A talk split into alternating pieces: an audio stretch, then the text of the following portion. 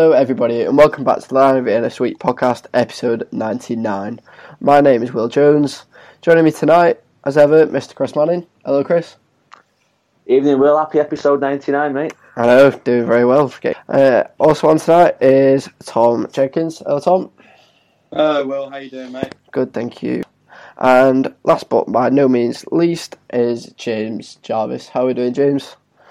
Uh, not too bad, Will. Nearly a century of episodes there. I know, getting close. Um, you know, one away, and uh, we'll just see what that has to bring.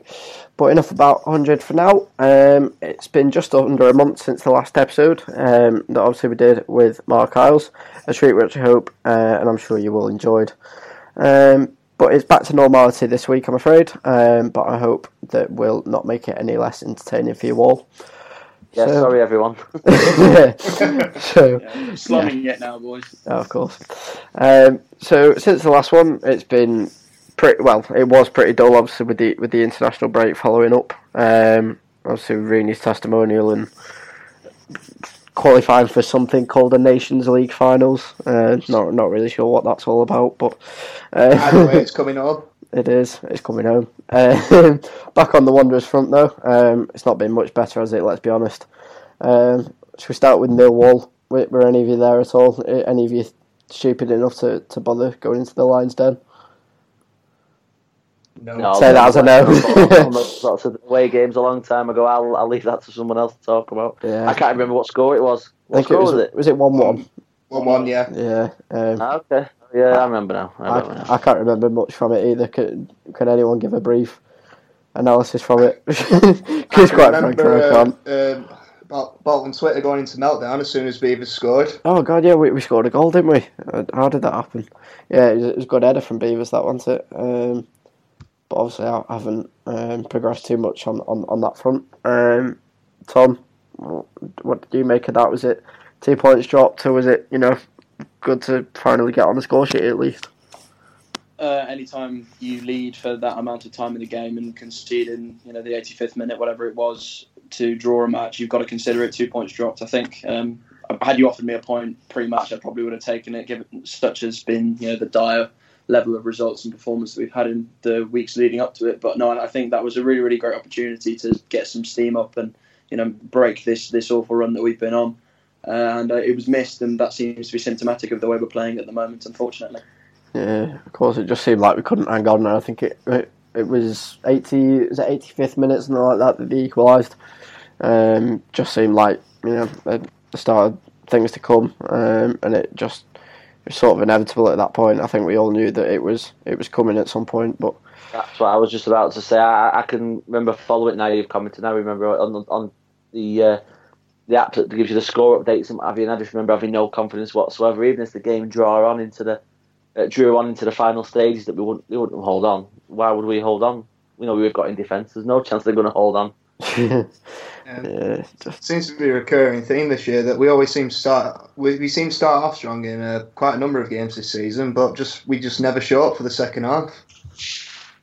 Yeah, it's a bit of an interesting one. I mean, again, the team was changed, you know, and we're still on the hunt to, to find a, a winning formula as such. But um, I mean, I can't remember exactly what the team was because it, it seems to have, you know, been about eight different players from, from you know what he was fielded yesterday. But um, yeah, it was still just struggling to find that, that break and um, get out of the rut that, that we're still in. Um, but yeah. Um, since that, of course, was the Sheffield Wednesday game in midweek. Tom, I believe you made the wretched journey up there on a replacement bus service.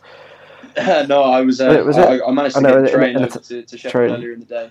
Yeah. Um, but because uh, I've got mates over over there, and uh, I was staying with them that night. Just you know, make make, make a, a decent night of it. I thought. Uh, yeah, as well.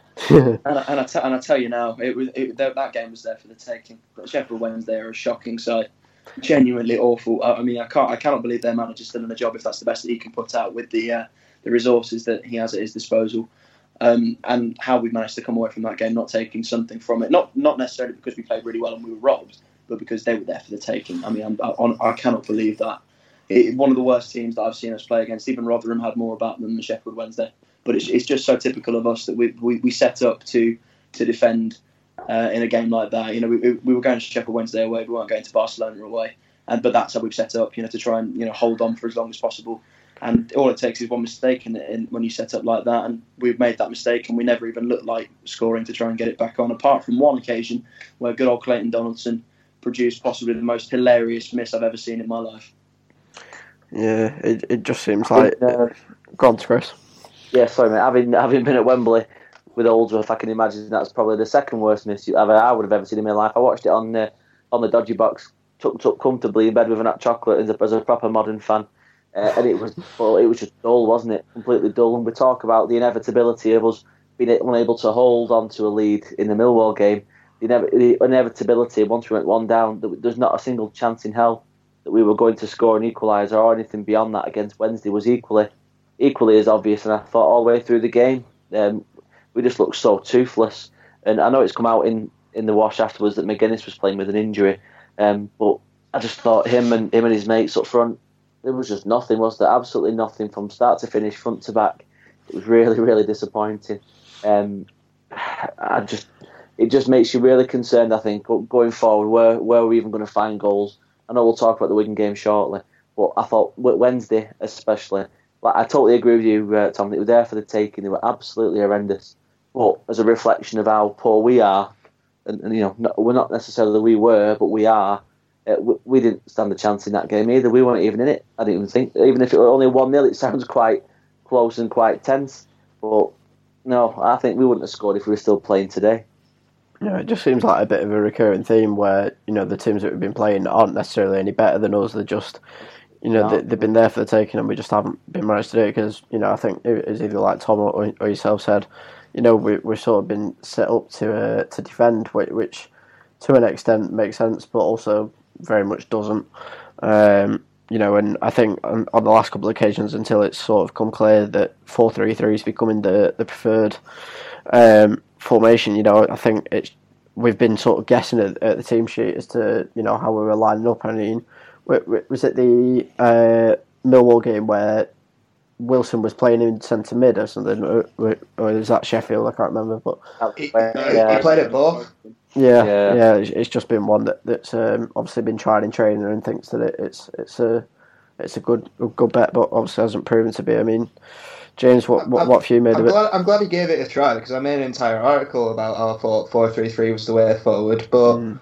Um, I just thought he he played the wrong plays in it. Like, I, I, apparently, I heard Mark Wilson did all right at Millwall. Obviously, we can't confirm that, but I heard he didn't do too bad. But that was that's a prime position for Jason Lowe to do his thing because he he's in no way an attacking midfielder in any sense of the word. Yeah, he was he was placed in the in the three in the wrong position where he should be driving the ball forward, and he's just not that sort of player. Yeah, of course. I mean, I don't think we've got. I don't think we've got any players like that. To be honest, I thought in all three games it, it showed how we've got nobody of that old Mark Davies kind of ilk that can take the ball and run with it from an attacking attacking position. Williams is maybe the only one that could do it every now and then, but not with any kind of success. It's just we a complete, a complete. Yeah, we don't have. We don't have like, drive. Yeah, sorry, we don't have a Mark Davies type, but we do have players who who can run about quite a bit. Like we have Williams, like you said, we have Vela as much as he's off form or not being preferred at the moment. Take your pick. Um, so they could have easily sorted into that role. I just didn't see the need to play Mike Wilson. Uh, but I don't know. I, I don't know what was in Parky's mind then playing that one, but we'll see. Honest, given how, given how, atro- uh, how atrocious Jason Lowe's been for the most part of this season, I'm, I'm quite happy to experiment and see if we can find somebody else to play that role. Yeah, of course. I mean, I, I thought you you would object, you know, when you said we haven't got that Mark Davies type, and I was just thinking, you know, Williams is probably the closest thing we've got to that. Um, obviously, he's the other option in, in, in the deep midfield role, um, and you know, perhaps Wilson was, you know, that that's where he was in his latter days at Stoke. I mean, I, I couldn't tell you that for definite, but you know, maybe that's a preferred role of his, or you know, whether, whether or not he's got the very very possible. You know, whether very he's got possible. the the legs to do that. I'm not. I'm not sure. But go on. What were you going to say, Chris? I was just gonna just gonna uh, uh, just touch one more time on that comment we said about about Davies and uh, and Williams. I think Williams is obviously I didn't go to the Preston game when he made his debut, but I read everyone's um, glowing feedback on how fantastic he was, and I, I, I don't know if anybody would necessarily disagree that he's not shown anything like that since. He's definitely got something about him at times But I guess with a lot of these players, it's a, it's an example as to why they're with us. Mm. They don't do it more regularly. Uh, you know, see sort of Sammy Ameobi for a similar thing. Mm, I think it was more of a shadow from that Preston game, you know, just that, you know, and more his contributions, you know, sort of after the full time whistle, you know, when there was that bit of um, sort of shithousery or whatever you want to call it, you know, when, you know, he sort of um, won everybody's hearts a little bit. But I, I agree, you know, that he's, he's not particularly been a standout figure since then. And, you know, Yeah, that's sort of been a knobhead, stra- uh, a knobhead approach to games. He almost got sent off after 40 seconds at weekend. Yeah, it's just. I think he's just always trying to yeah to to win that sort of battle as opposed to you know the one on the pitch. But it's. Um it's finding in, a balance. in in Williams' defence, to be fair, we've our players up front in front of him haven't really been running that much either to get into spaces where he can produce those penetrating passes or, or those penetrating dribbles. He, he's he's not a player like Mike Davis that can create something out of nothing. He needs the support, and he's not he's not been getting it from the players around him as well. I mean, just like you were saying, Chris, before, you know, another player who needs that sort of support is, you know, in, attack, Josh, Josh Magennis. You know, obviously he's not really um, had the, the the service and the support necessary, and obviously he's sort of been dropped out of favour, particularly at weekend, with uh, Doidge getting his first proper start. Um, you know, is that perhaps, you know, the beginning of a, a, a slight decrease in, in the typical hoofball um, style of play that we usually have, or do you think it's just a, a different approach to that? But we're never we're never going to play the two together on a regular basis. I don't think so. I guess it'll just be, you know, be horses for courses depending on which team we're playing against. Will be the, the approach that Parky takes. I guess I would guess away from home when we're a little bit more compact, a little bit more um, playing on the counter. Magennis will probably get the nod. Where I was would expect that Doidge would probably get the get the nod when it comes to playing at home. When you'd expect us to, in theory, be a bit more expansive. You know, granted that's not the way that, that we've been under Parkinson since the day he arrived. Um, so that's the only thing I can think of as to the value of having both and keeping both around. Uh, not to say that I'm particularly blown away by either, because um, after a, a promising start, I think Magennis has, has dropped off the cliff massively. Granted, he's been uh, had a couple of injury problems, which is definitely you know, it's not, not not his fault. Um, We just need one of the two to, to come back and start finding a bit of form and quick. Of course, I think, I mean, a, a lot of people seem to think, particularly on social media, that, you know, Doidge is the answer and he's the one that's been missing and, you know, he's the one that's going to grab us a goal, if anyone. Um, he hasn't yet proved that, and I don't think, you know, weekend, which, again, we'll touch on properly in a minute, it was a missed opportunity from for him necessarily. It's just um, him getting that service and getting used to, you know, getting that full 90 minutes under his belt with, with the team and, um, you know, getting ourselves into a rhythm generally, not not just himself, um, of scoring on a regular basis. Which, you know, whilst, Oh, whilst the absolutely. pressure's on him, it, it's not obviously as straightforward as, as people are hoping. Definitely not. And I'm, I'm not sure what the other lads think, but to have him scoring that goal that he took so well against Rotherham and then to drop him the week after, you know, how's he ever going to get that opportunity? Yeah, he, he may have, you know, to some people, and, and me included, he may have been a bit underwhelming so far. But, you know, he's only played full 90 minutes twice, I think. Um, surely dropping him after he scores his first goal when he should theoretically be full of confidence. And again, uh, Tom and, and James, I'm not sure what you think about this, but I don't see how we've really given the lad his best chance yet. I I've thought we should have. for Con- a while that sorry, James. I, I, I've said for a while that I think that Parkinson's biggest failing this season. would- I mean, you've got to discount the style of play because he certainly feels like he's pigeonholed to play that way, and if you know he feels that way, he sees these players day in day out. I have to back him to make that decision, and he probably is right about it. But what I can't agree with is the way he alienates players. You look at it with Doidge after that. I completely agree with you, Chris. That was tailor made for him to then come back into the side, start after getting his first goal, being full of confidence. Because Magennis has fallen off the cliff since that penalty miss against Rotherham. That's been for me the uh, the, the spark for him lo- losing his his confidence in front of goal, especially. But he's done it with Wildschut after the Forest game. Granted, he was awful in that first half. Completely agree. But the thing is, Wildschut's the kind of player who thrives under being loved. You know, having an arm around the shoulder, like, having people back him, which is the way that he started the season brilliantly. That was the reason why. Why he can't seem to understand that some players need different um, methods of managing them uh, is beyond me. He's done it with Vela as well, for example. I don't think Vela necessarily has deserved his place in the scene, but it certainly doesn't help that he's he's been told in the press that the only reason he's on the bench is because he's um, the person who fills out the quota of being our academy player. That doesn't exactly inspire a player to do Yeah. it, does it? He did the same with Mark Little too, didn't he? Just inexplicably dropped him after playing him for thirty odd games on the trot, and then we've not seen him for the best part of six months since. Mm, I mean, Olkowski hasn't exactly shone. Obviously, he had a great start, like like we No, mentioned many times. But since then, you would have thought that you know perhaps bringing Little in mightn't have been a you know a bad call, particularly you know given I, I brought this up before. You know his relationship with Ameobi and you know how well that actually worked last year towards the back end. Um, you know, and whether bringing that in would be a start. I mean, I don't know. I wasn't there to witness it, but I don't know where Ameobi played exactly. Um, you know, yesterday, well, towards yesterday. Um, but you know, perhaps if if he was down the right, you know, then having Little in behind him might have been a a, a, bad start necessarily um, to you know getting a solid eleven in place. But um, I suppose you can only base it on you know how well they're playing at the minute and you know whether or not you know he has the right to drop Olkowski based on his on his re- recent performances. I don't know, but um, James, do you have a particular take on that? Uh, well, regarding well regarding I, even though he had a torrid debut against QPR, I, don't think he should have been dropped after that game. I mean, you signed a million pound striker after the position we've been in, and you play you let him play one game and just let him try and become an impact sub off the bench after all that. That never made sense to me. So I agree with Tom in the fact that he alienates some players. Um, I mentioned you mentioned Yanic Wildschut, that was another one. I felt he thoroughly deserved the chance to show what he did against Wednesday. Uh, how did he do, by the way, Tom? I didn't watch the game. Well, against Wednesday, I mean, Parky said that it was the best 90 minute performance that he's seen from him. I mean, it's a clever comment because I don't think he's played 90 minutes before, so it, it was bound to be.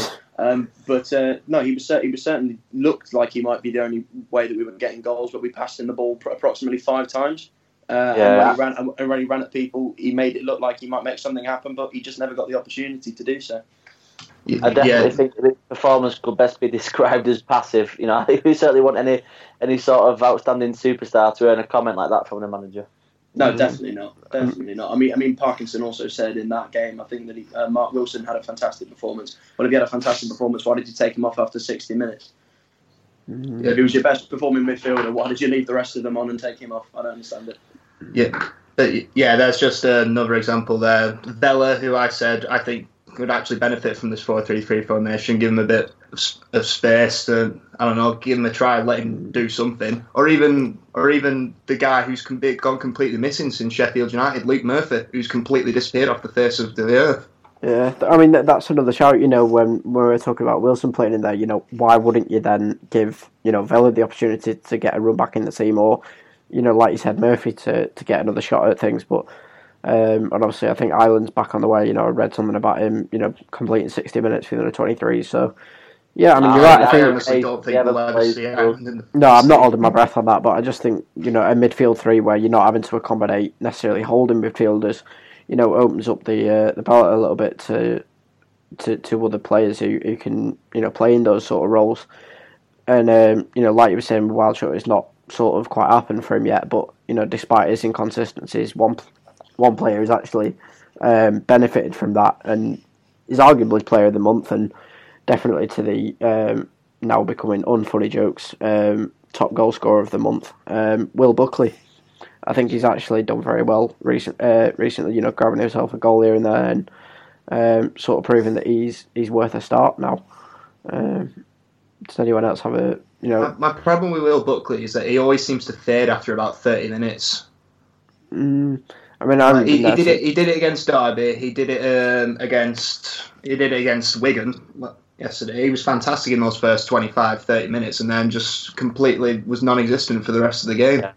Mm, I'm not. I'm not a fan. I think him him scoring that goal at weekend was brilliant, but that's the first time I can ever remember him actually beating a man in his time at Wanderers. He's, he's just one of those players that just seems to drift. And, and again, I use the word passive. You know, he, he he's there and, and, and he has the ball quite a lot, but end product and anything really that particularly constructive, I, I would struggle to to list the top three Will Buckley moments in his 18 months at the club.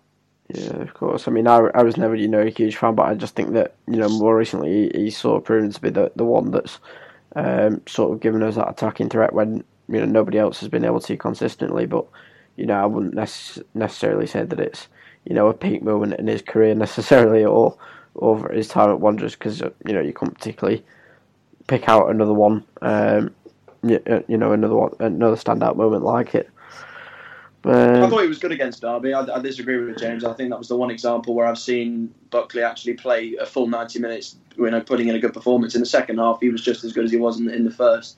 Um, I think what was it? He set up Noone's goal in the first half, and then the second half, I think he had our only other shot on target in the game. So I'll give him credit for that. But you know, I, am always looking for the positives with Will Buckley because I know there's a good player in there. There has to be a, good player in there because we saw what he was like when he was at Brighton before to, to earn that move to Sunderland. But it's just he's he's frustrating almost as much as Wildschut's frustrating because there is a fantastic player in there or a player who's got the ability to turn games around for us. But you see it ten percent of the time. Yeah. So then, does that then lead on naturally to a question of whether the manager is the right person to draw that quality out of him? Because you know the fact that you've got underperforming, underachieving players who we all believe have, have got ability, um, with, with Wildschut being a prime example. The fact that he's not been able to really glean anything out of that apart from one one half decent performance away at West Brom on the very first day of the season. Does it lead on to a question about whether the manager can do that? I, I think it probably does because all you know what we have to think about the chairman is, is, irrelevant in this context because he's provided the manager with the players that he wants that he believes can improve the team. If that doesn't come to pass, I think the players got an, an element of responsibility in there, but I think the manager does too. Not sure if any of you lot agree. Absolutely, I, I think I think with Buckley, I don't think he knows the best way to manage him. Um, with Wildschut, I know the best way to manage him, and Parkinson refuses to do it, which is just is just hugely frustrating. Um, I, I, he's never been able to get any kind of consistency out of a lot out of any player in the Bolton shirt apart from Gary Madine, in my opinion, and, pro- and Mark Beevers and, and Wheater in that uh, the League One. But that's probably not down to him. It's probably down to the fact that they were they were sort of playing either at their level or below their level. Mm, I, I, mean, I do agree with that. You know, that partnership was excellent, and you know, the consistency's been hard to find, and you know, it's not surprising when you know he has changed the team so often, and you know, I think it, it, it's down to him to make that decision of you know whether you, you try and stick stick it out for in in the hope of getting some consistency, or whether you just look for the you know the short term benefits of you know in terms of getting a result um, over that consistency. So, um, yeah, I mean, I, I agree with what you're saying, Tom. I just don't see um, sort of the, the answer to it and how that's going to change, you know, or how um, we're going to get the best out of the players.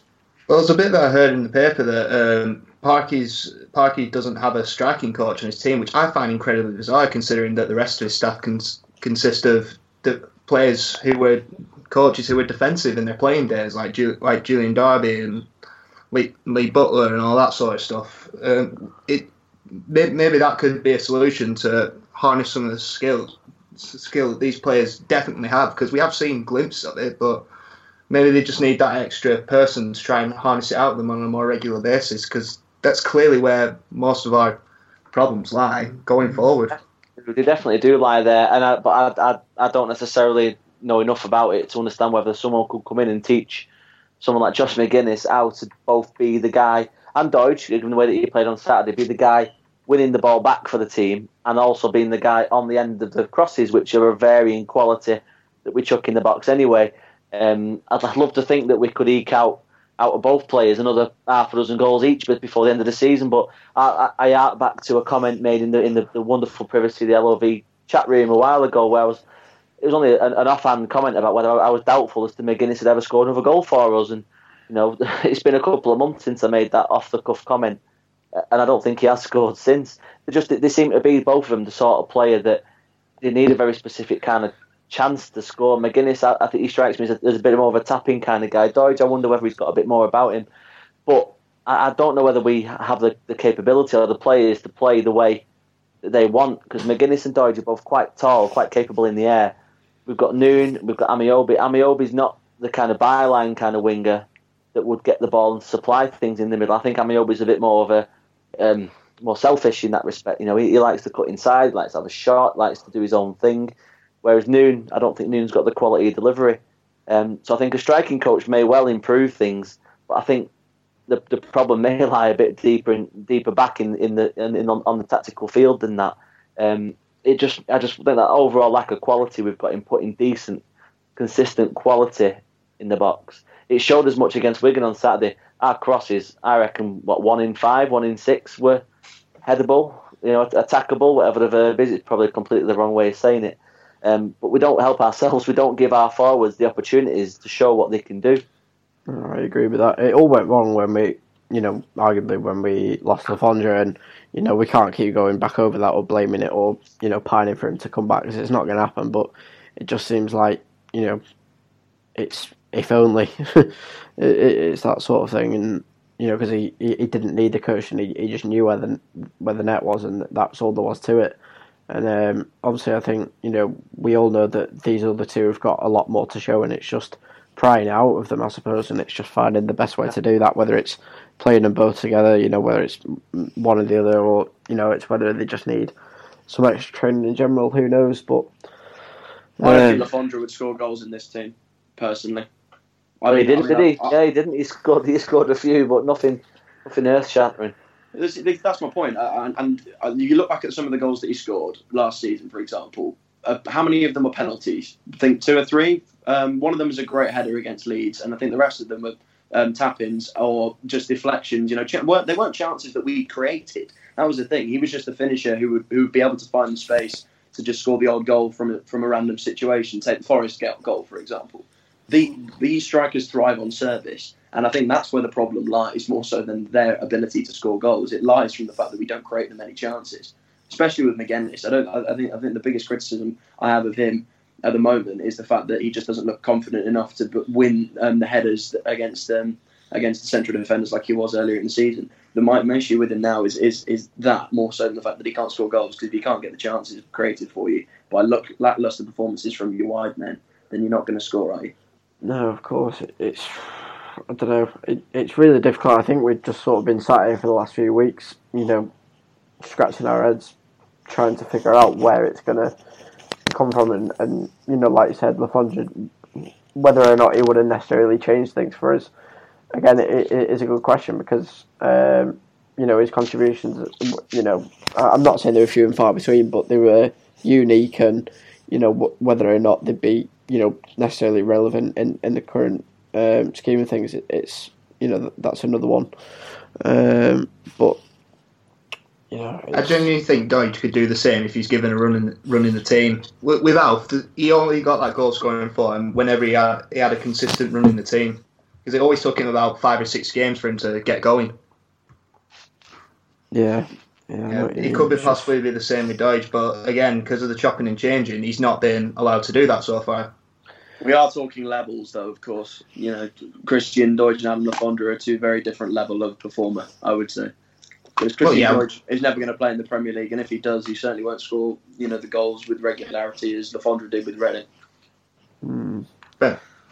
Perhaps, perhaps but um, it is his chance. I mean, someone gave Le Fondre his chance from League Two at Rotherham, where he was scoring consistently, and then he could do it in the Championship. You've got to give Jo- Doidge the same chance to show whether he can do that.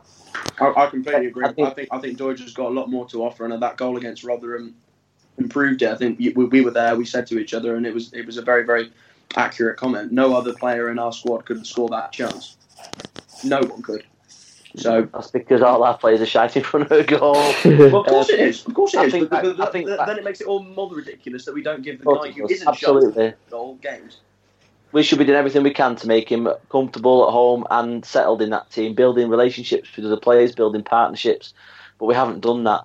Um, I remember back in the day when Le Fondre made that jump um, with Reading. Reading. The difference I think between that and Doidge is that Reading were a, a, a progressive, a progressive attacking team at the higher end of the league. Um, so it, I think in some respects that makes that transition a bit easy because he didn't wouldn't have come in, and I, I can't think back to it exactly, but looking at how Doidge came in expecting to be the main man on day one for us, sometimes the pressure's off a little bit when you, you're at the top of the league and you're a you're a player brought in without that great deal of expectation. Whereas we don't have a choice; we need somebody to be to be the top man, and we need it. We need it mm-hmm. now. Yeah. So.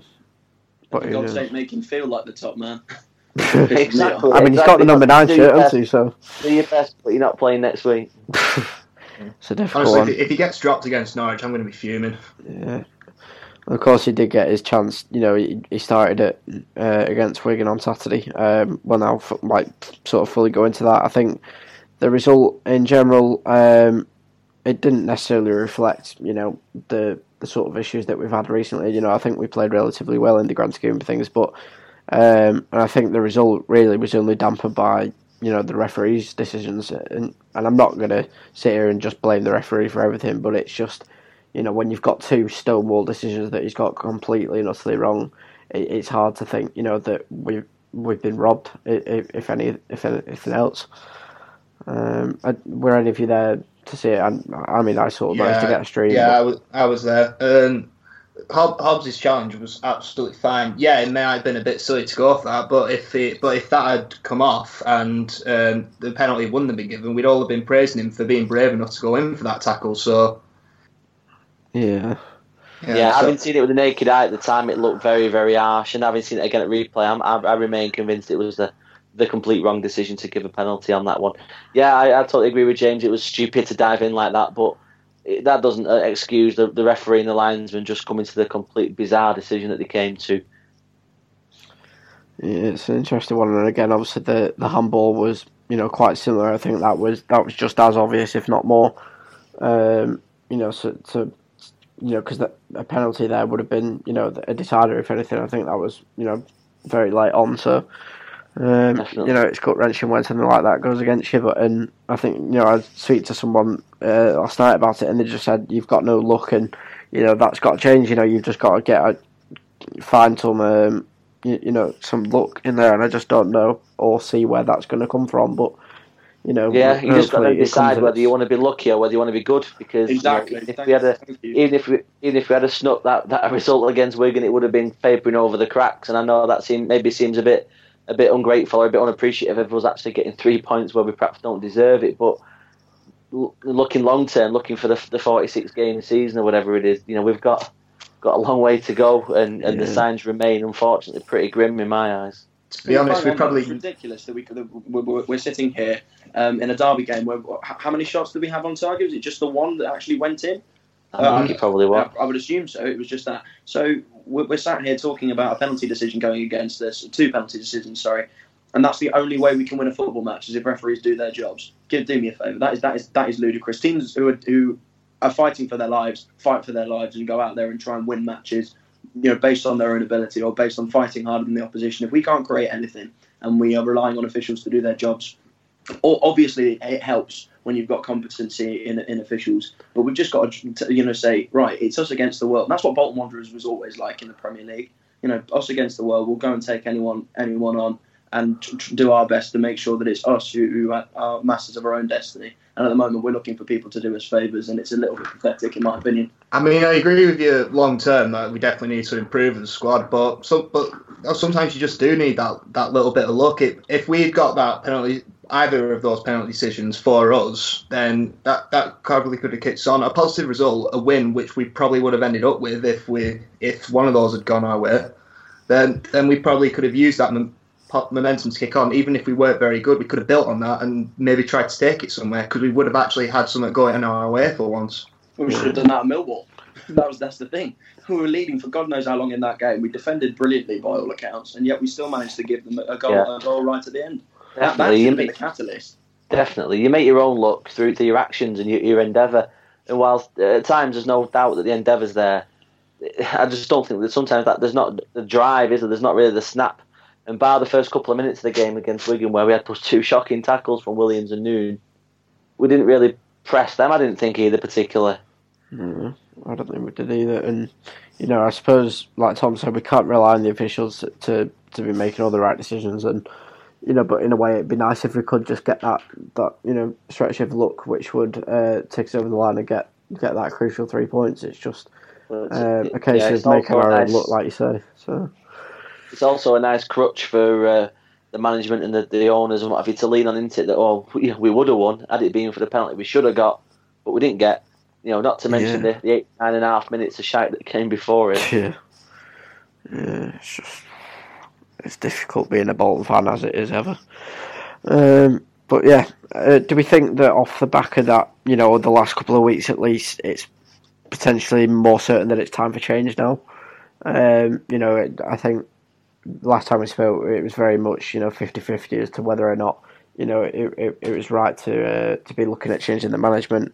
do you think that that's uh, you know the, the past few games have changed that necessarily, or any any? Um, there's a, I put a line, a closing line, in, in the, the five things piece that's coming out tomorrow morning that I wouldn't celebrate Parkinson leaving, but I also I don't think I'll be, I won't be that disappointed either. Um, mm. And I don't think I, I struggled looking at the next next few fixtures to see where we're going to get a win, and so uh, whilst I think that maybe helps his position because nobody wants a new guy to come in and immediately lose his first two or three games. Mm. I think looking looking long term, I would be amazed if he's still our manager by the, by, you know, by the time the FA Cup games come around in, in, in a month or so. I mean, I think your article actually summed it up quite well, Chris. You know, the polite mutiny one. You know, I've. I've read that a couple of times. I just think it sums it up really well. You know, that I think not everybody is necessarily so angry with Parkinson as they make out to be. You know, everyone's a bit like, we're very angry that we're not getting the results, but in, in reality, you know, it's, you know, actually he's an alright manager. It's just a shame that yeah. we can't get the results, but. Nobody um, wants it to come to this, but I think, you know, at least for people I speak to, there is a, a consensus amongst fans that we do need a fresh voice in the changing room. Yeah. You know, you don't need to come up with a name right away, but sometimes that just to just to refresh the word, to give them the actions a, a new set of ideas can, can, turn things around. Because we all, I'm sure we all agree, there's some half decent players in there. Yeah, of we course. just need to try and find a way to a, a, way to get that out of them. Mm. Yeah, but then it always comes back to that old adage: Can we afford to sack him? Mm. I, I, mean, or not at the same time because we're, we're in his two seasons in the championship. I, I can't remember exactly where we were this time last year, but I know where we ended up. And being in that position doesn't doesn't thrill me with any sort of great sense of excitement as to how we're going to mm. ever progress things. I know you should be obviously be, be careful what you wish for for uh, uh on on occasion. yeah. The lack of obvious alternatives shouldn't necessarily preclude you from uh, from making a difficult call. Yeah, I mean, just a, a, brief segue from what James said, you know, on, on you know whether or not we can afford to sack him, um, was of course the you know the, the news that broke um, earlier in the week that um, the players and the staff uh, wages wouldn't be paid um, initially, but obviously the the staffs were then paid by the close of play. Um, but the players are still waiting on theirs. Um, what do we make of this? I think somebody said that it was, I think three out of four of the same day, uh, you know, consecutively years, uh, annually mm-hmm. Um, that that this has happened going into December. Um, it's just like going round in circles, isn't it? it just makes you wonder what's going to happen next because, you know, yeah, I'm sure the footballers live live quite a nice lifestyle, but that doesn't mean that they, they, they deserve to be treated in this way. Yeah. Um, I mean, it's I'm, not I'm the sure first time this season, all, all is it? My opinion. Everyone's got bills to pay. Yeah, it's just relative as to into, how much they come to. Yeah, of course. Like you, you got to consider the grand scheme of things. You know, particularly with the staff that were uh, initially uncertain as well about theirs you know, I think um, Neve, who does who does the blogs, made a very good point in her video saying that um, you know the the single mums and the, and there's parents who are struggling to pay bills ahead of Christmas, um, unsure about you know whether they're going to get the month's wages, and it is it's really just not fair on them at all. Um, and when you've got that sort of insecurity and the fact that it's not even the first time this season that that's come into play, when you've got not only that, that external worry of how people are going to get by, um, you've also got, you know, in terms of the, the players' situation, you know, whether or not that's compromising results. And, um, you know, we can't always play the victim like Parkinson had said in his, is, is pretty much, you know, we can't walk around and just say, look, we haven't been paid. You know, it's more a, case of, you know, showing that we can do it regardless. But um, it's not great when you've got that, you know, sort of um, insecurity, I suppose. Not at all. And last year we had it. We had at least we had the benefit of being able to sell somebody for, for top whack. I, I can't mm. think of any, many players that we'd be able to flog in this team for top whack. I mean, even mm. those that started the season dead well, being Ol- Olkowski probably. I, I, you know, I think that's probably pie in the sky to think that you're going to get a reasonable wedge for, for him, as, as good as he is. You know, we mm. haven't got that crutch. We, we are going to, no, I've, I've little doubt we'd be in the same position again in four weeks' time. Mm-hmm. I think we're we're sort of on about Villa at one stage, but I think if he goes, it'll be on a free one at this stage. Ah, that race is run. So yeah, it's just it, it's literally not knowing where the answers are going to come from at all, and it, it's scary if anything, and it's you know it, it it's not nice for anyone involved. You know, being you know a staff member, being a player, being a fan. It's just not nice for anyone at all. Yeah. It, never, it never helps when this has been a recurring thing that's happened in the past. Now it's starting to affect just general staff as well. Plus, year that the chairman takes home a 525 grand, grand a year salary with his son taking an extra 100,000. And it, it, it just it, it just elevates the rage even more from fans who just for once want a bit of security, but we don't know where it's going to come from, especially with the story breaking out that so, that these initial consortium bids that Ken Anderson boasted about, who were serious from value-proof funds, turned out to be false as well. It's not his fault, James. It's not, his fault. I was going to say. led down the garden path by a very famous Premier League fixer. Mm. Not his fault. I mean, it's not the first time either, is it? You know, we've had you know the stories of you know proof of funds not being viable and, and so on. But you know, the fact that he's making an effort to try and find us, you know, whether you know an investor or or an even a new buyer. Um, I mean, you've sort of got to respect that, and that you know perhaps he knows it's time for for change at the top as well. But um, it's just looking for an answer from somewhere, and it's just not. I think anyone's just desperate for an answer in, in whatever format at this stage, whether it's you know at, at player level or whether it's at you know a, a hierarchy level. Um, it, it, sort of doesn't matter at this stage where it comes from. It's just as long as it happens. But yeah, um, other than that, obviously we're we've got to then look ahead to Norwich. Um, obviously, we're hoping that the players will have been paid by then. Um, do you see the misfortune changing though? Do you? Nope. there we go. I mean, considering the teams we're facing next are, are at the moment first and second in the table, it, it doesn't offer much hope. It doesn't at all. Yeah, I, I have no, no unfortunately nothing nothing but uh, alternate plans for next Saturday. I won't be following, won't be wasting my time following the game. I think I'll probably probably check in about half past five and see how many they manage to pop past us. Yeah, Norwich is another one of those where you're just not expecting to get anything from it. It's like the Villa game, and you know, even though there were there was extra circumstances behind that, it was it's just one of those fixtures where you just it's damage limitation, isn't it? Really, but um, the thing we we played well against Villa. I'm sorry, we, we did play well against Villa, which makes these results against Sheffield Wednesday and the like even more frustrating. The fact that we set up to just defend against them when actually we were more attacking against Villa. And I'm telling you right now, we we almost scared the crap out of them there. If we hadn't given them a stupid soft early goal and uh, the referee could make a decision about not giving an offside, then we'd have been all right in that match. But uh, it's just the Derby. We, we, went to that game and we had no expectation of getting anything from it, and we beat them. You might say it's a one-off. I, I, it, it just seems to be that these players seem to pick and choose which games they really, really turn up for. We beat West Brom away, for God's sake. I don't know. I mean, that was supposed to be the game for Stephen Darby, so that's probably what their incentive was. Mm. I'm, not, I'm, I'm, I'm, I'm, sorry. I mean, it, it, it's a lovely story, isn't it? But I'm not buying that.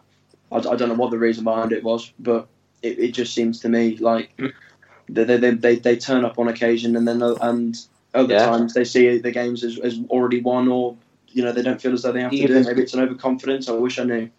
Even Saturday when all this furore about the wages have been in, you know, if they showed half as much fight when they were when they're chasing the wages as they as they were meant to have done in, in Parkinson post match conference when he, he was so proud of the lads for the, the you know the way they dug in or the, you know they're so brave and we fucking know get Britain's bloody proudest kids on the line or something like that. It's just I, I just wonder how much drive and how much desire there is amongst the boys. It's been difficult over the last couple of years. We've had moments of up and down, and I, I think you're dead right. I think the fact that they seem to just turn it on when they fancy, turn it off when they fancy, it's just so frustrating surely had there been any better time to show your desire as a collective unit than Saturday would have been it, and it all just felt so stale and so resigned to to our fate. And I think it's only a, a combination of their poor finishing uh, and, and our you know at times dogged defending that just the inevitable never came to pass.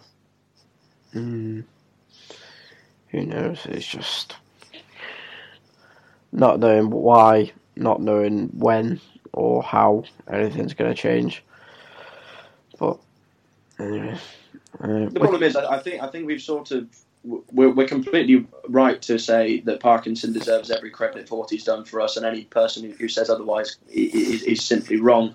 But some managers are great tacticians, some managers are great coaches, and some managers are great man managers. And I struggle to think over the last few months which part of that job description he's actually met.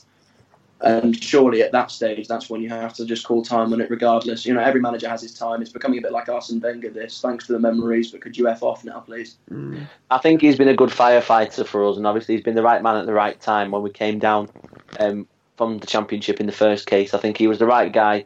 I, I, you know that pragmatic, that pragmatic approach where you know it wasn't sort of solid, it wasn't spectacular. Sheffield Wednesday had Chris Wilder in the same the same season in the same league, and they absolutely stormed it, playing some magic stuff. I, I think he, you know to give him his credit, he's been a fantastic firefighter for Wanderers, and I think you're right. It just depends when you decide that that time has passed and that fresh voice becomes essential in order to stop it stagnating, which I think it's definitely in danger of doing now. Is anyone else sick of ha- having fires being fought? Thank you very much. Absolutely sick of it. Yeah, anyway, we can only hope that things will get better. In the meantime, though, we have been asking for your Twitter questions, um, so we'll now get on to them, and yeah, we'll answer as many as we can, uh, depending on how sensible they are. Because I've just seen the first one, and I really don't want to ask it, but I will. I Um, don't know what a skip is either, Will. no, me neither. Um, Chris, have you heard of this one? At Lango has asked who invented the skip. Um, yeah, good question. Um, good question. Yeah. Uh, no idea. Lord Skip of Skippington. Yeah. Who invented Skip skip? it, skip face. invented the skip?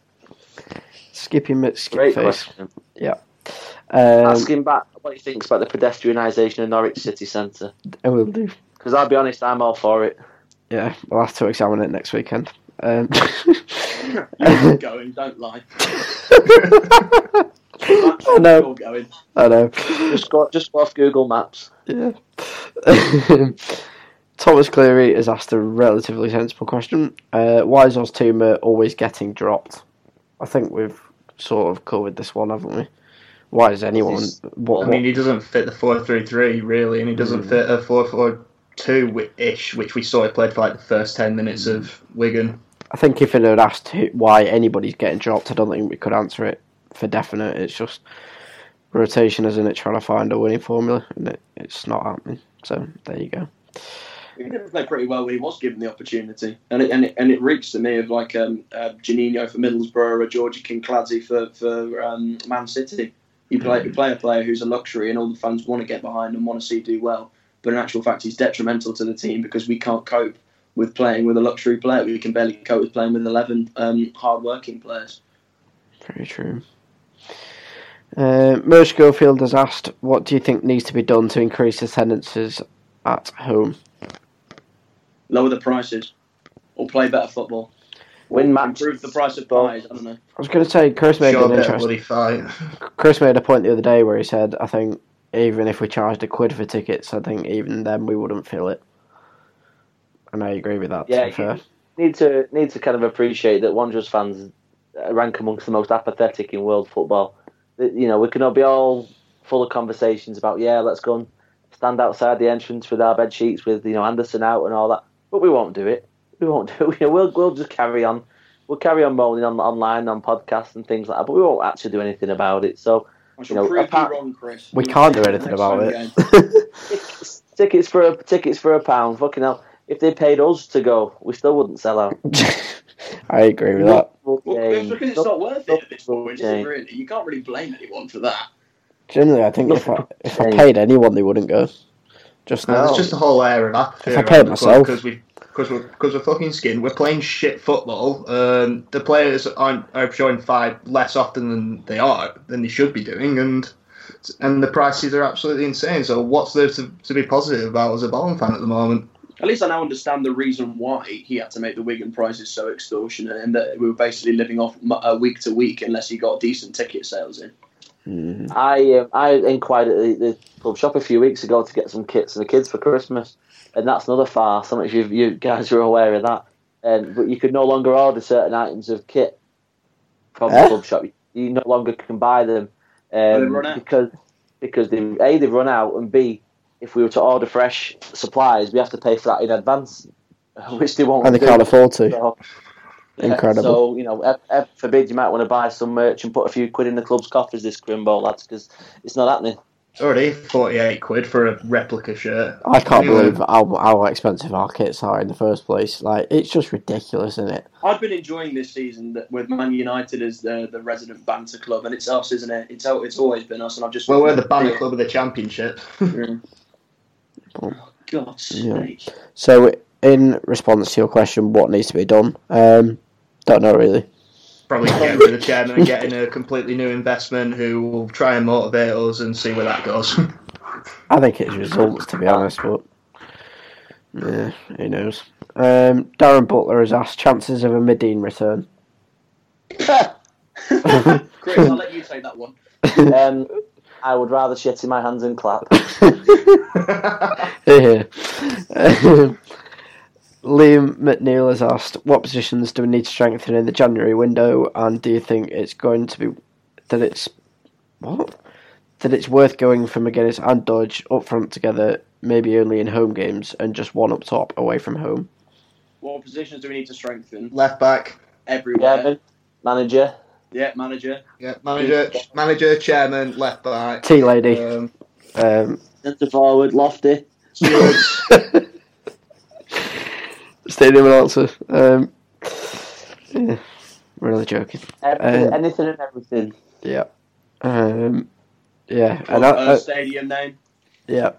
Um, to be fair, Chris, I think you sort of touched on that, didn't you? About whether we go, you know, two up front at home and one up, one up front away or whatever. I, or you That- said rotate the two, didn't you? Definitely. But yeah, maybe maybe that's that is a factor, but who knows? I don't think it's happened today, and I'd be amazed if it did happen. But yeah, I'd certainly be all for it. I think it's worth trying, but whether or not it'll happen I mean, is to be fair, if you're going to do it, you've got to play an actual striker in there. You can't just play Sammy Ameobi up top alongside Christian Doidge. No, you can't do that. It Makes no sense. True. Um, Tommy Stats has asked, "What is this feeling of existential dread I have about this season, and how can I make it stop?" Uh, it's Go called Stop Being a. Bolton fan. Yep. Yeah, go and watch Manchester City. Best way. Too many of our fans are Sassuatch City. I don't like it. No, my, Yeah. my best mate's a City fan. and I can't stand City uh, for the sole and simple reason it's just absolutely unburdened jealousy, unadulterated jealousy. Yeah, I don't mind them, but it's just like so many are t- far too comfortable with them. It's just a bit like. Well, it's mm. because they're better than Man United, aren't they? I mean, yeah, than anyone every prefer- team in yeah. England. No, no, as in, like it's better to like them than it is to like Man United. Oh yeah, very much so. I hope we, I hope we get him in the FA Cup. I won't mind seeing uh, Andy Taylor against Leroy Sane a few weeks. Oh. Josh Magennis, Josh Magennis bullying Aymeric Laporte. I would. I think I genuinely have to call the Metropolitan Police if we got Man City. I think it like would be an absolute assault. making a making a valid question out of this though. Do you think that if we could actually afford the wages, like getting a relationship with City and bringing in some of their like youngsters in, and just getting a few to like just get us a few places up the table, eh, up the league? Do you know what I mean? Because I think even the ones who don't even get a look in there are definitely worth trying. I think. I mean, I know we Yeah. brought in I'd that say one or either two, them didn't we? or But, Chelsea. We need to live off. and it don't Chelsea are always a player. It was Celina though. We wanted to get Celina off them, and he decided to sack us off. He sacks off for Ipswich first, and then he s- sacks off for Swansea this season. What about Gaël I can give you Kakuta? lads- I can- I can give you lads a bit of an exclusive on that if you want. A cousin of mine plays for United in the under 23s. Um, he plays for England as well. Uh, he, he was in the in the squad for the City of game in the Manchester Derby a few weeks ago, and he was looking to leave over the summer. And I put him in. I put um, a couple of people at Wanderers in touch just to say, you know, look, he's looking to leave, blah blah blah. Uh, and I don't think anything came of it. So you know, not while I I expect them to do anything about tips from supporters. Um, I think our sights are probably set a bit lower. Than they I think. I think we could definitely do a lot worse than they probably earn a damn sight more than our first team has earned. Yeah, definitely. But I think it's definitely you know worth exploring it if we can get them on the cheap or get them to at least you know take the majority of the wages. You know, I'm, Just- I mean, I say they're worth a better punt than than, than buying all the old people coming to the end at the end of their playing careers, like Lloyd Dyer and Stephen Ireland. Because I mean, I know I know it's the only example that we've got at the moment, but it worked with Antonee Robinson last season. Yeah. Yeah. What the hell did we sign? Derby with Derby with all those guys from Chelsea. I mean, it's just taking advantage of personal connections, isn't it? Mm. But I It just think, seems to be Everton that we've got a relationship with at the moment. yeah. I mean, imagine City becoming our feeder. Like, yeah, is, is that the right way around? City becoming we our becoming a feeder. feeder club to them. Yeah. That. It'd be a I- parent club, wouldn't it? Yeah. Yeah. I think that'd work. Yeah. That, but anyway, just an idea. Uh, We have to swallow any pride that we have. I don't think we've got any pride left. Yeah, of course, but I think even they could think of worse clubs to build a relationship with, though. Do you know what I mean? Like it's, well, who knows? But, um, Lewis Chadwick has asked, uh, Doidge needs a run of games. He can hold the ball up, wins his fair share in the air, and he's the most natural goal scorer we've got. Just needs to delivery. Do we? I do mean, you that's, agree? that's not a question. Yeah.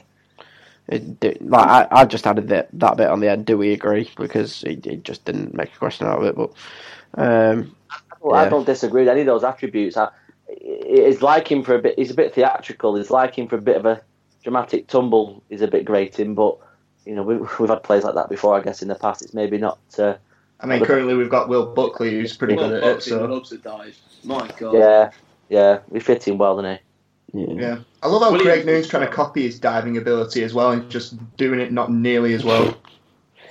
I just enjoyed Craig Noone kicking that fella in the head at weekend. I never know he could. Didn't know he could be that athletic.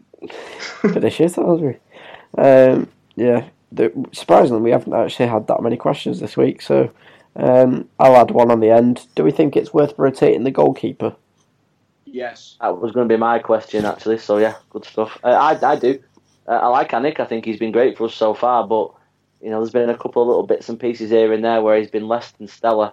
I think his distribution's been a bit poor as well over the last few weeks. So uh, I thought Matthews was okay when he played our games. I don't know what you lads thought. I like Yeah. Matthews. I like the fact Yeah, that he I like- could actually play a pass to a to a Bolton player. It does help. Uh, Matthews was quite quick to get uh, the ball out for counter attacks as well, even though we never really did anything with them. So I don't know. It, pro- it probably is worth a punt. I mean, he's only 24 as well, so we might as well build on him while he's still young and see what happens. That's another cash deal we've got in place for, for in three weeks' time, isn't it? Between him and Doidge. Yeah. It it looked like a certainly solid piece of business. I, could, I can't remember him doing anything particularly poor at all. And, and, and James is absolutely bob on. The most frustrating thing about Alnwick, whether or not he's a good shot stopper or not, um, which most of the time he is, he just takes about 20 minutes whenever he gets the ball to decide what he's going to do with it. And whether that's because he doesn't feel as though anyone actually provides him with any options, it, it remains to be seen. But at least we didn't notice that when um, Matthews had the ball. He always seemed to be quite quick with his thinking and at least you know utilised his hands throwing throwing the ball out. Alnwick always seems to get a nosebleed unless he hoops it about 50 metres. Mm. It's definitely worth a try. I don't think Alnwick's done anything wrong, particularly. It's just, you know, seeing what works like we have with pretty much every other position ever. But, um, yeah, worth a try. But, yeah, does anyone have any other um, pressing matters or questions? Uh, I would like to ask you all what you think of the supporters trust supporters trust uh, actions and words over the last week or so. Pointless and irrelevant. Yeah, Yeah, uh, I, I did like the letter. It was a nicely worded letter, but I, nothing's going to come of it. I don't have any faith in the supporters just to have any real impact on the club. Powerless is what I'm going to say. Sum it up in one word. Um, and Yeah. they charged me for membership when I uh, cancelled it ages ago. So I took myself off the mailing list, so yeah, not interested. But Most of us did, didn't they? Yeah. But um, yeah, um, so if that's it for questions, um, just before we end, we'll touch briefly on. Obviously, everybody knows that we've been bringing up the next uh, episode because it is number 100. Um, for now, we're going to keep under wraps what we've got planned because, quite frankly, even ourselves, we don't really know yet what's happening. But uh, Damn it! Yeah. Keep that under wraps, Will. and it, sorry, um, just there, there's your exclusive. We don't know, um, but yeah, hopefully we'll be able to bring you something a little bit special. Um, and it may be a while until we get round to it, but we'll see what we can do for you. Um, so if there's nothing left to say, then um, I'll let you plug yourselves. I know Tom and Chris, you've actually removed yourselves from Twitter. Tom, so more recently. Um, James, remind everyone of yours, please. God, I feel lonely. Um, at, at Real James Jarvis. There you go. Mine is WI1LJ. lads, do you have any other plugs you'd like to mention other than the sites, which is obviously at Line of the NSD? Uh, read five things tomorrow at quarter to eight. Fantastic. There you go. Not even not even that long. We should give them access to the schedule just to see what's coming up. Give give them a bit of a brief. That might be a new feature, but anyway, we'll save that for another time. But um, until then, uh, something that I've been forgetting to do. I think it's time to say goodbye. So say goodbye, Chris. Everyone. Goodbye, Chris. There you go. Goodbye, Tom. Goodbye, Tom. Goodbye, James. Goodbye, James. And it's goodbye from me, Set La Vie.